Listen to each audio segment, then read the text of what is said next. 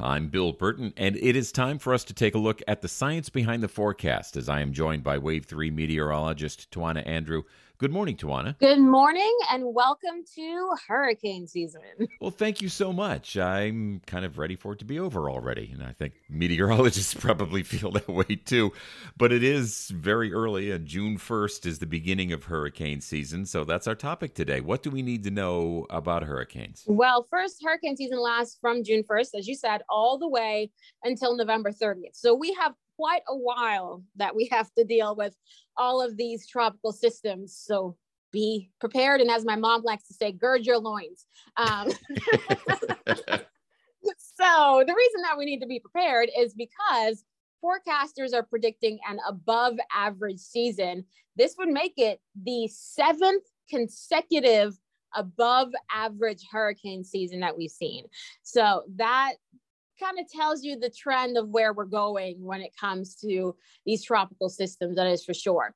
And in terms of how many named storms we're expecting, right now, NOAA is forecasting 14 to 21 named storms, six to 10 of which could become hurricanes. So that means they get winds of 74 miles per hour or higher.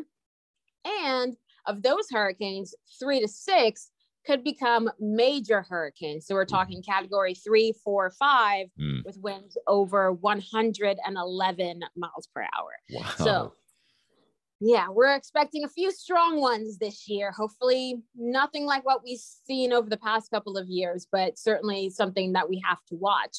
And part of the reason that we're expecting an above average season is because of the ongoing La Nina, which of course is the abnormal temperature change in the Pacific waters. And that's expected to last all the way through the entire hurricane season. So that's not the greatest news. Then we also have warmer than average sea surface temperatures in the Atlantic and the Caribbean Sea. Remember, for hurricanes, you need 80 degree waters, and we already have plenty of that showing up this early in the season. Wow. We also have weaker tropical Atlantic trade winds. So you need strong winds at the upper the upper end, middle level of the atmosphere to help to rip a lot of these storms apart. And it doesn't look like we have that this time around. So that will also enhance the growth of so many of these storms. Mm. And here's something that we don't typically talk about when we talk about hurricane season. And this is the enhanced West African monsoon yeah. that is expected to last through a good chunk of the season. An enhanced West African monsoon basically supports stronger African easterly waves, so these systems that come off of the African coast. And these tend to be and turn to become some of the strongest and the longest lived hurricanes during most seasons. These are the ones that track all the way from Africa into the Caribbean and potentially up the eastern coast of the United States. And mm-hmm. that is something else that we'll really have to watch over the next couple of months because even inland in parts of Kentucky and Indiana, the tropics can still have a huge impact on our forecast. So we we have to be watching this closely too.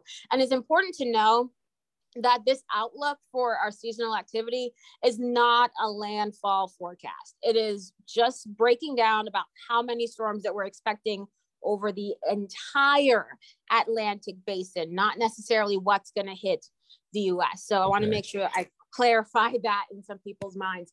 And there is going to be an update to this outlook in early August. They typically do that right before the peak of the hurricane season, which is in September. So we'll watch to see how things trend overall. Hopefully, as a meteorologist, I'm, I'm hoping we're wrong because, you know, we never like to see a whole bunch of hurricanes, but it's also important to just make sure that you are fully prepared as we head over the next couple of months, whether you have a vacation or you're staying here in Kentucky or Indiana. Yeah, I think there's a lot of us hoping that uh, that meteorologists aren't right with this, and I'm a little unsettled by all of this. But at least now we have a much better understanding of hurricanes and we know this thanks to the latest edition of Science Behind the Forecast with Wave 3 meteorologist Tawana Andrew.